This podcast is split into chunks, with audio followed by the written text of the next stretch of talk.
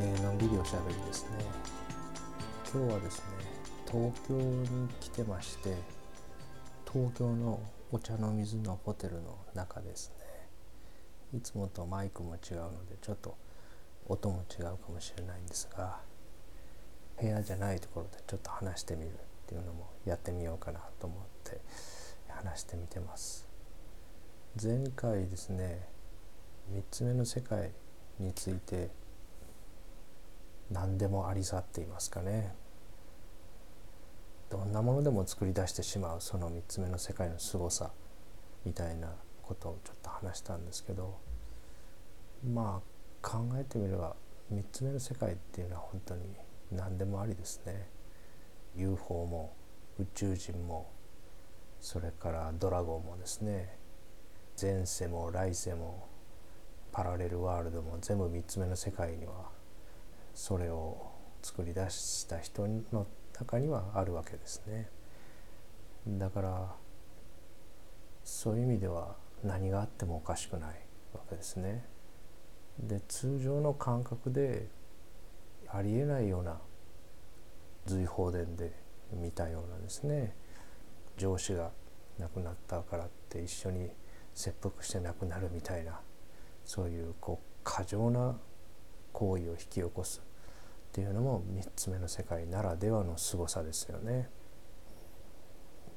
日本人はゼロ戦に乗ってアメリカの戦艦に向かって特攻してたわけですからねそれをこうやらせるその凄さみたいなものはやっぱり3つ目の世界にあるんですね。で今日あの駅で東京行きの新幹線を待ってる時に駅の待合室で朝の6時ぐらいですかね待ってたらそこにやっぱりテレビがあって流されてるわけですね。皆さん見てるのでねやっぱりそれ仕方なしに聞かされてるわけですけど九州の方ですかね生まれたばかりの子供が夜泣くので腹を立てたご両親がご飯をあげなくてお子さんが餓死したっていうニュースが流されてましたね。そういうニュースを何百キロも離れた人にばらまく必要が本当にあるのかっていうことをやっぱり放つ側も受け取る側もやっぱり考えないといけないんじゃないかなっていうふうには思いますね。その3つの世界の区別がつかなくなってしまったそういうコナミの現れですねそのご両親の中にも誰もいないんですけどそういう現れが何千何万というコナミに一つ二つの割合で生まれるっていうのはそれもおのずと叱ってるわけですね。でそのことをこんな恐ろしいことがあるって取り上げて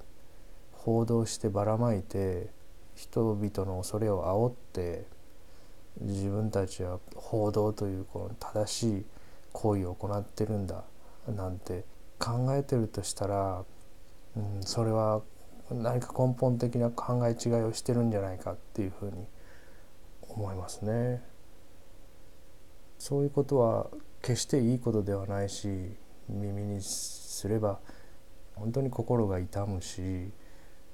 悲しいけれどもそれはある一定の割合でそういう出来事はこれまでも起きてきたしこれからも起きていくんじゃないかと思うんですよね。人間種である以上。津波も火山の噴火も自然の天候の変化もこれまでもずっと繰り返されてきたしこれからも繰り返されていくわけですね。地球上に住んでいる以上。生まれてきた人間は必ず死ぬし作られたものは壊れていくし。そういう当たり前のことをあってはならないことが起きたみたいにこれ見よがしに無理やり流すっていう仕組みですよね。でそれを物を売りたい買わせたい人たちが支えてるっていうそのテレビの仕組みでそういうものが交通公共機関で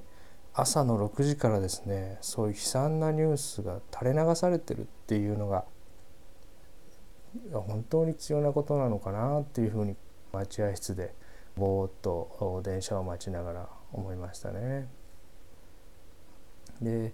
その1日ぐらい前ですかねちょっとインターネットで調べ物をしてたらのかな？なんかサイトのちょっと記事でニュージーランドのですねクライストチャーチで銃の乱射をしたっていう事件があったっていうふうな報道がですね目に入ってもう全く新聞も見ないしテレビも見ないしそういうなんかこう恐れを煽るようなニュースみたいなのをウェルカムじゃない生活をしていてもこんな田舎にいてもこれを知らないとまずいんだよぐらいの勢いで押し付けてこられる。仕組みみたいなのですね。でこれを受け取って自我がこういうこう危険な情報をできるだけ集めて巣は大変だと世の中はどんどん危なくなってると自分の身を安全にしなければって言ってこう分離感を強めていくっていうそういう仕組みですね。それがどれだけこう人々の分離感を強めているのかっていうことを振り返ってもいいんではないかなっていうふうには思います。まあでもそのテレビを作ってる人もそこで話してる人も3つの世界がちゃんと区別できてるかっていうとごっちゃになってるそういうものをごっちゃにしたような人たちが放つメッセージを無理やり聞かされなきゃいけないっていうことですね。何年かに一回ねこれはまあくどくなりますけど絶対にあウェルカムではないし胸も痛むけど何年かに一回銃の乱射事件みたいなのは起きるわけですそういう個体は発生するんですよねこれまでも発生してきたしこれからも発生すると思います。それは人間種である以上その3つ目の世界に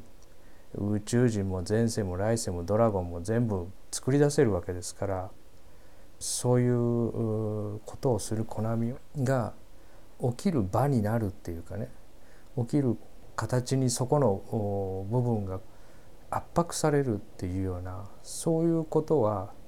ポツポツと世界中のどこかで起きていくと思うんですねこれからもね。そこを地球の反対側の人間に報道してそれ大変なことだってまるでいいことをしてるかのようにお知らせいただく必要はないというかねいらない情報をシャットダウンしててもこれだけ入ってくるっていうことは普段からテレビとかマスメディアを浴びてる人には何十倍何百倍の危険な出来事の情報とかその顛末みたいなのが知らされてるんでしょうね。その中で心穏やかに自分の心を整えてあるっていうことは皆さんやっておられるんだとしたらそれはすごいことですね。なかなか私にはそういうことはできない。その根元の情報の方をちょっと申し訳ないですけど減らさせてくださいっていうのが私のあり方ですかね。どうしてもその入ってきたものに対して思考は浮かんできてしまうので私の網膜聴覚にその乳児を餓死させたニュースそれからクライストチャーチの乱射事件のニュースが入ってくればここに対して思考がわっと降ってくるんですねそれはもう自動的に。でそこにやっぱり対して思いも浮かぶし自分がいないっていうふうなことが少しずつ当たり前になってくるとだったらその反応をさせてる入ってくるものを整えないとただただ反応してるだけなのでこれを塊はそれは入ってくるものの方をできるもの部分に関してはまあそれも自分がやってるわけではないわけですけどマネジメントしないとっていう思いはやっぱりちょっと強くなってきてますね少しずつ。まあ3つ目の世界は本当に妄想の世界なので何でも作り放題なのでやりたい放題なんですねファンフィクションですね全部ね。それも何かコントロールしてるような主体がないっていうことになるとどういう入力を自分が浴びるかっていうことがそこの後で作り出されるレスポンスを決めてるっていうことが見えてくるわけですね。あの商品とかですね物も情報ですね刺激ですね。なので今ユニクロとかね無印良品とかそういうこう柄がない企業がやっぱり人気ですよね。私もそうですね柄のあるものをもうとんと買わなくなりましたけどそのいつもいつも何か刺激が入って動かされてっていう。入力にリアクションしてるので入力の方を可能な範囲で整えたいってなるとキャラクターとか柄ですねものの。ああいうこうものが本当にこうけばけばしく感じていきますね。まあものすごいその情報量っていうかね。でその情報量を増やせば増やすほど安全になり楽になり幸せになると錯覚してるんですね。どこかで。自分もそうでしたね。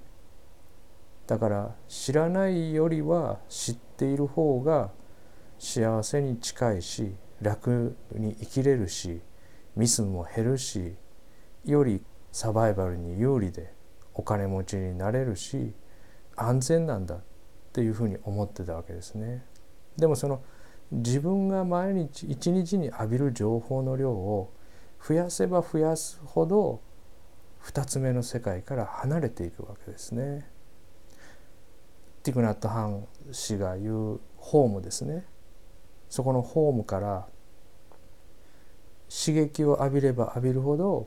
離れていってしまうわけですね。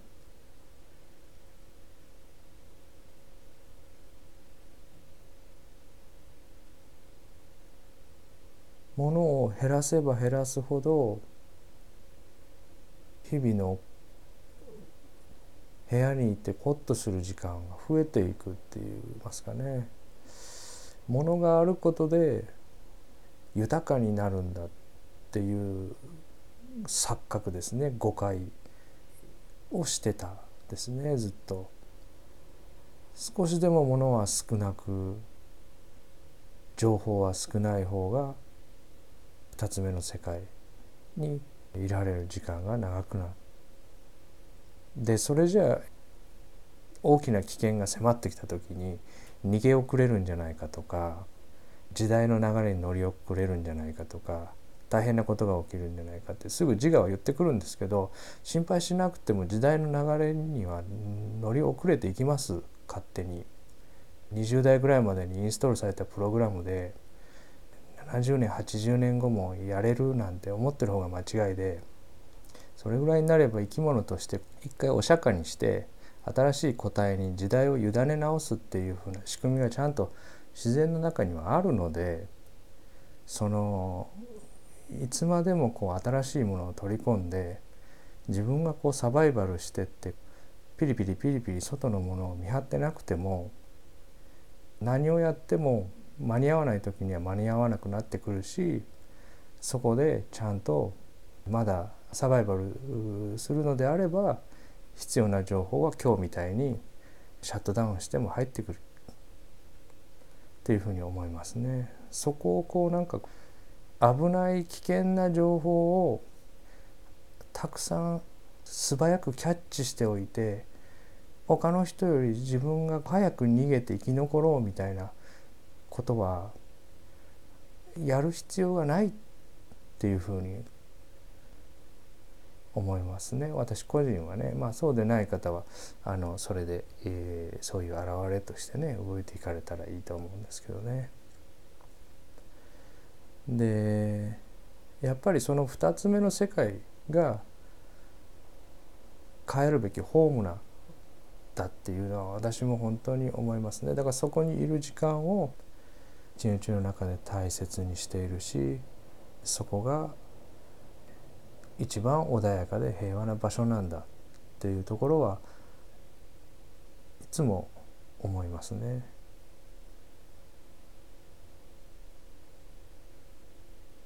で人々がですね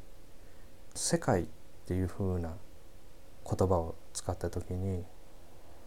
3つの世界のどの世界を指しているのかっていうのが分からなくなってると思うんですよね。使ってる側もその3つを区別して話してない。この世界にはねこういうことがあってねとか言ってね話の中で普通に使いますよね。世界にはこういう出来事があってみたいな。そのそのあなたの言ってる世界っていうのはその3つの世界のどのどれのことを言ってるんだ。で3つ目の世界には全部あるわけです。宇宙人もいますしドラゴンもいるわけですね。で1つ目の世界と2つ目の世界のどっちのことを言ってるかっていうのには簡単な識別方法があります。その人が世界って言ってるその世界が色がついてれば2つ目です。1つ目の世界には色も音も匂いもないわけですね。でそこは空と呼ばれてるわけですね。でそれはなぜかっていうとそこにはただ素粒子のスープがあって波があるわけですね。いろんな波動があって。その波動を個々の個体が受容器で受け取ってで大脳に送って初めて色や音や匂いが作り出されてるわけですね。なのでもともとのスープの方に色はないわけです。そのスープの波動である波動の波を赤という色で色付けするっていうのは各小波の中でやってるわけなので何色にしたっていいわけですその波を。ある生き物はその色をつけるけど別の生き物別の人は違う色で塗り絵を塗ってもいいわけですね。それを感知するからその世界が初めて立ち上がるということですね。なので一つ目の世界には色や音も匂いも存在しないんですね。痛みも存在しないですね。痛みも痛覚で受容して大脳に送って大脳で作り出してるわけですね。痛みの感じる痛覚が体の表面にありますけどもそこの受容器はオンオフのスイッチだけなわけですね。だからそこが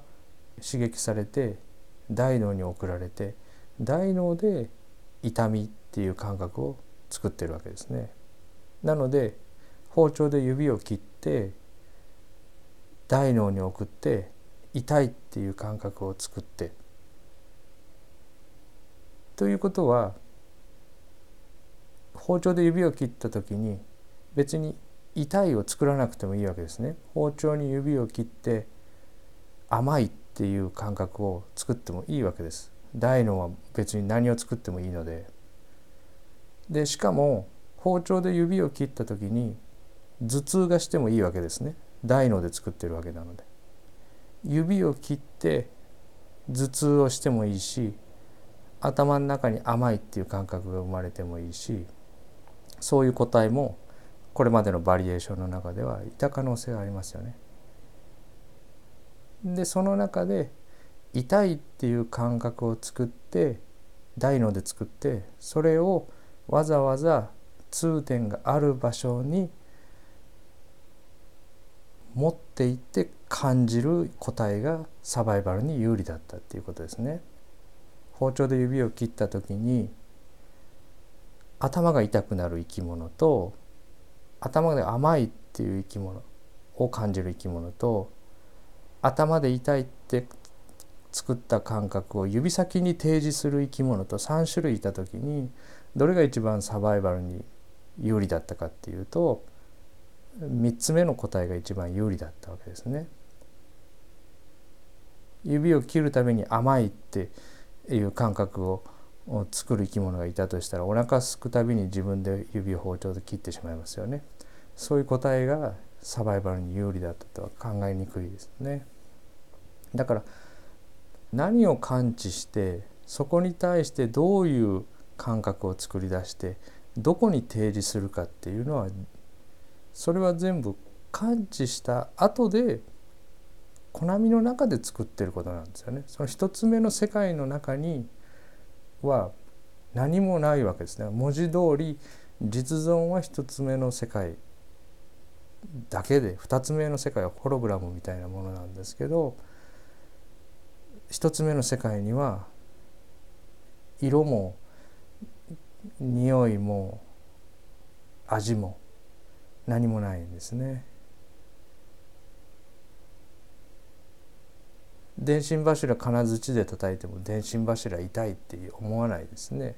電信柱には痛みを感知する受容器がないからですね。わざわざそこで受容して痛みを作り出して痛いって感じてるわけですね。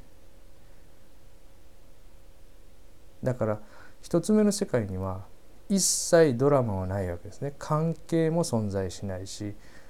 一切の原因も結果もないわけですね。ただ物質のスープがそこにあるだけですね。そこに感知器をセットしてコナミにセットしてわざわざその感知したものを一つ一つの脳の中に作り出しているわけですね。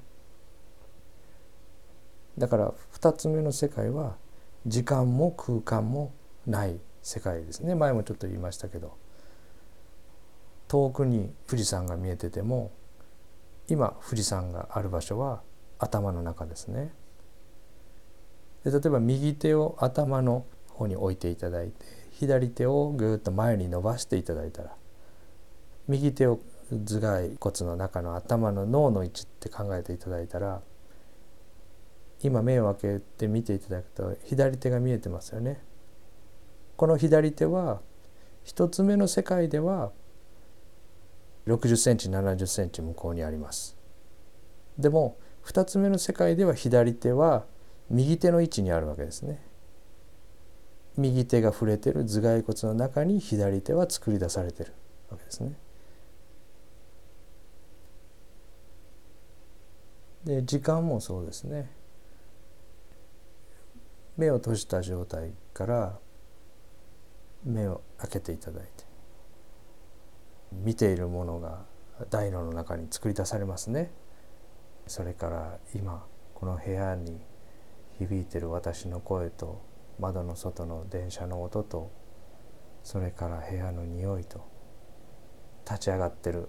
2つ目の世界これが今じゃなかったことはないですね。目を開けたら昨日の景色が見えたとか匂いを嗅いだら明日の匂いが匂ったとかそんなことありえないですね。いつもこの2つ目の世界作り出されている2つ目の世界は常に今だけが作り出されているわけですね。このホログラムの映写機が作り出しているのは生まれてからも死ぬまでもずっと今だけを作り出しているわけですね。だから過去も未来も2つ目の世界にはないし距離もないんですね2つ目の世界には。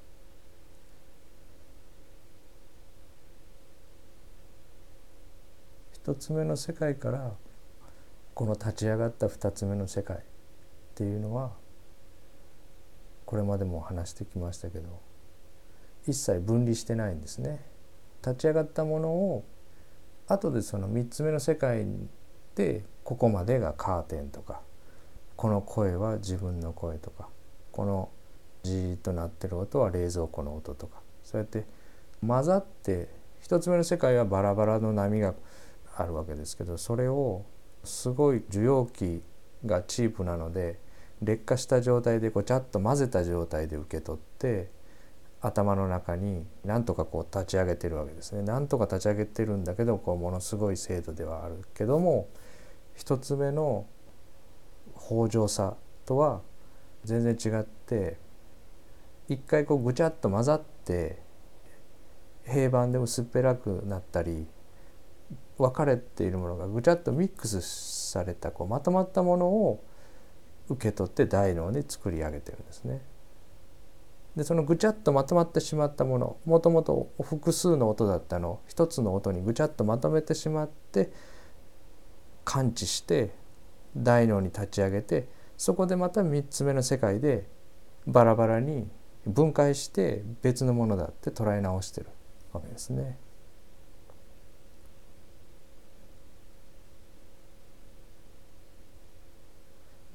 それこそまあ広大な海辺の砂浜のねほんの一粒に過ぎないようなそういう、えー、2つ目の世界が立ち上がってそこから3つ目の世界に分けられて切り刻まれて膨らまされてっていうことですね。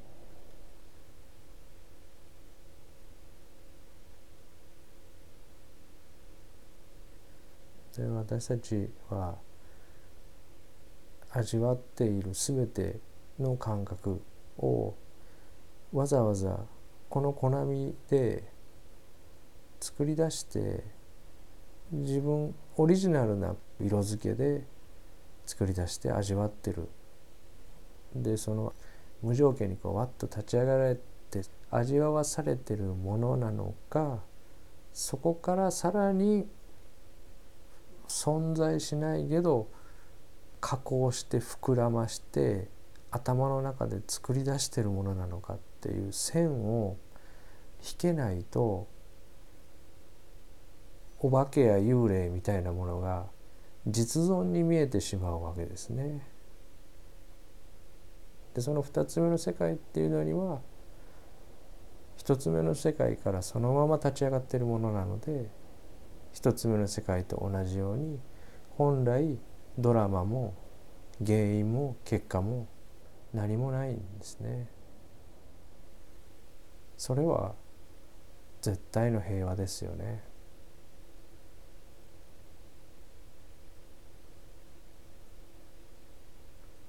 今日も新幹線に乗りながらこう窓の外の景色が目の中に入ってきてそれが脳の中に立ち上がってましたけどそれ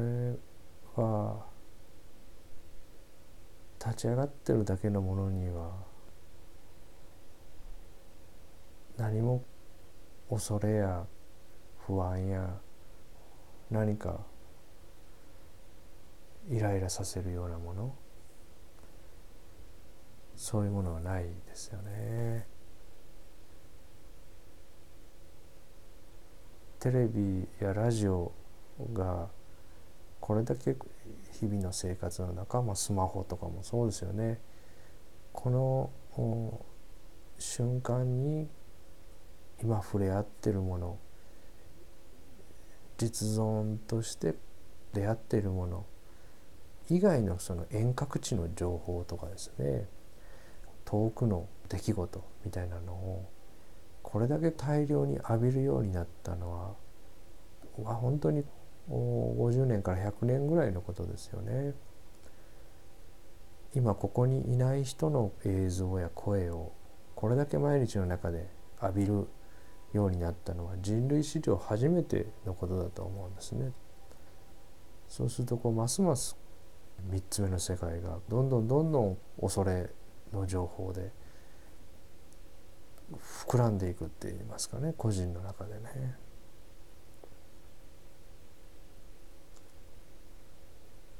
そんなことを思いましたね。うん、でなんか前回今回とね悲しいというか聞いててこうちょっと切なくなるような出来事を取り上げたのであれですけどでもそういう出来事も3つ目の世界でどうのこうのって考えが浮かんで感情が動いて思いが浮かんだりってしますけど2つ目の世界に戻ってくれば今本当に部屋の中で穏やかな平和な時間ですよね。今自分のところにこの瞬間に立ち上がってるものずっとこれまでもこれだったしこれからもこれだしここはいつも穏やかですね。自我はいつもか特別になりたくてドラマチックなことが好きなのでそういうものの中に幸せとか楽しみとか喜びがあるっていうふうに騒いでるっていう気がしますけど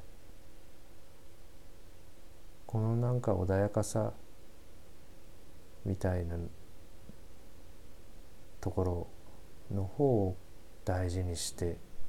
いたいと言いますかね。またその自我のそのドラマチックな方に戻ろうっていうかこう戻りたいなっていうふうに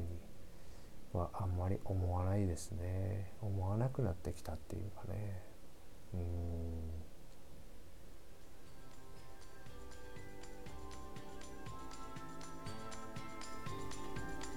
まあちょっと今日は旅先でしたけどそんな、えー、取り留めのない話でした。